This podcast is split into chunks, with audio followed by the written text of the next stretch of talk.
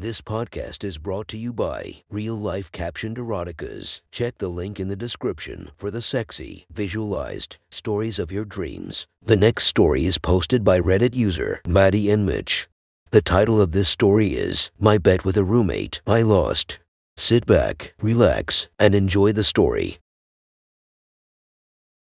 Something is compelling about angry sex. To legitimately be angry with someone and to take it out in the form of sex is an intoxicating feeling. During my time in the city, I lived with a lot of people. We lived in a large place with 8 minus 10 roommates at a time. With that many people, you'll inevitably step on some toes now and then. I had a particular problem with the guy that shared a wall with me. He would bring different people home all the time, and he definitely had some interesting kinks. I didn't mind either of those things. What I did mind was that every time I had to be up really early, it seemed that it would be the night that I was kept up until 5 in the morning with the screaming and loud bangs from his room. I tried talking about it, but he would write me off as being jealous. That made me incredibly frustrated. So, we would get into some pretty epic yelling matches. One night, I had a meeting I had to be at 8 a.m. It was a really important meeting to me, and I wanted to look my best and be on the top of my game. I had not even bothered to say anything to Jake, my next door roommate, because I knew it was more likely that he would try harder to find someone to torment me with that night.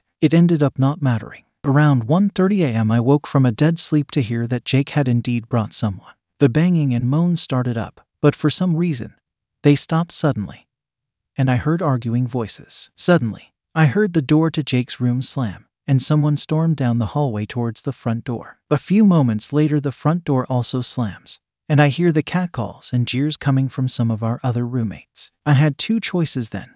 I could ignore the whole thing and go to bed. That way, I could get some sleep and do my best tomorrow. Or I could go over to Jake's room and see if everything was okay. The second option did not seem like something I wanted to do at all, but for whatever reason, I felt like I had to go check in on him. I knocked lightly at his door before pushing it open. It had been slightly ajar, which makes me think that he went after whoever it was that rushed out of here a moment ago.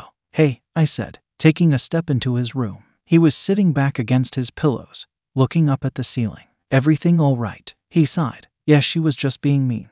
He told me as his eyes tracked to me. Are you lost? I frowned at him and shook my head. I came in to check on you. He looked legitimately surprised. Wow, that's surprising. I turned and went to leave, but he chased after me. Wait, that is so nice of you. Come sit with me a minute. We sat down, side by side on his bed. Our conversation felt stunted, like we were not sure what to say to each other. After a few minutes, I said my good nights and I started to stand. Wait, he said, catching my wrist, unless you'd like to take that other girl's place for the night. I laughed. I don't think you're exactly my cup of tea. I bet I am. In fact, I bet you would really enjoy it, he told me. I bet I wouldn't even get off. I will take that bet, he told me, shaking my hand. What do you get if I win? I was stunned silent for a moment. He wanted to make a bet that he could get me off. I did not immediately shoot down the offer, which surprised even me. It had been a bit of a dry spell, and he was smoking hot. At the very least, I would have a good time, and it may even help with my meeting in the morning.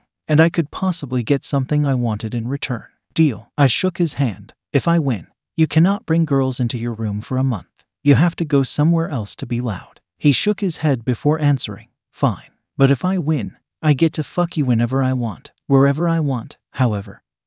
I want, for a week. And I get to pick the week at a later date to cash in. I don't think that's quite fair. I started. A month is much longer than a week, Maddie. Plus, my win will be fun for both of us. Your win will only be for you, he said with a wicked smile. Deal. I went to shake his hand again, but instead, he grabbed it and flipped me around pulling my back against his front. I could feel the stiffness in his pants against my butt as he ground into me. He pushed my hair aside and put his mouth to my neck. I'm going to make you scream, he whispered. I felt my pussy grow damp. He used his hold on me as leverage to force me onto my knees on the bed. He ran his hands over the thin fabric of my pajama pants that covered my ass. He stroked me a few times this way before slapping my ass. Hard. I cried out, but before the sound even finished leaving my lips, my pants were on the floor. Maddie, you don't wear underwear? He questioned, taking his fingers to trace the opening of my pussy. Not to sleep, I told him. That might have been a mistake, he said before grabbing me by the hips and flipping me onto my back. He was rough. He pinned my arms above my head and leaned in like he was going to kiss me. I moved to accept the kiss, but instead, he plunged his fingers into me and thrust them over and over in and out. I bit down on my lip to keep from crying out. Come on, Maddie. I know you're feeling good. You don't have to be quiet. He flipped me onto my belly and continued his finger assault on my small pussy. I groaned into the pillows. Jake readjusted so his arm wrapped around my front where his hand found my clit. He started working me there, fast and hard. I moaned and he reached up and took a handful of my hair. He tightened his fingers into a fist, pulling my head back with my hair. I told you I want you to scream for me. I whimpered. It hurt that he had a hold of my hair, but I also felt a rush of wet between my legs as his rough voice told me what he wanted me to do. He used my hair to force me up on my knees in front of him and pushed me up against the wall. My boobs were smashed into the cold of the wall as his mouth worked up and down my neck, his hand never relinquishing the grip in my hair. After a minute, he pulled my head back again hard, the pain making me cry out. He pushed me onto my back, his hands going to my shirt. He pulled it off in a fluid motion and pulled the fabric of my bra down to my belly, exposing my nipples and breasts. He took one fully in his mouth, sucking and scraping the nipple with his teeth. It was simultaneously pleasure and pain. With his other hand, he plugged two fingers inside of me again. I cried out as I came onto his hand, my juices soaking into his hand. Oh, Maddie, we're going to have so much fun. For a whole week, I started to say something, but he shook his head. He pulled my legs to either side of him and positioned himself at the entrance of my pussy. He slid in in one fluid motion, filling me, and my mind went blank. I wrapped my legs around his waist, urging him to go deeper and harder. He wrapped his arms around my back and lifted me up. Holding me up in the air, he thrust into me over and over. He slammed me into the wall, my back hitting against it as he continued to drill his dick into me. Over and over, he continued for what seemed like hours. Every time I started to go over the edge with an orgasm, he would slam us up against the wall. The pleasure mixing with the pain. As I neared the edge of yet another orgasm, my pussy clamping down on his hardness, I felt him swell inside of me, the added size sending me over the edge as he finished with me. My back slammed into the wall with each of his final thrusts. I felt dizzy with the pleasure of it all. As he pulled out of me, I slowly slid down the wall, my head spinning. So, I guess I will just let you know when that week starts then. He told me with a wicked grin.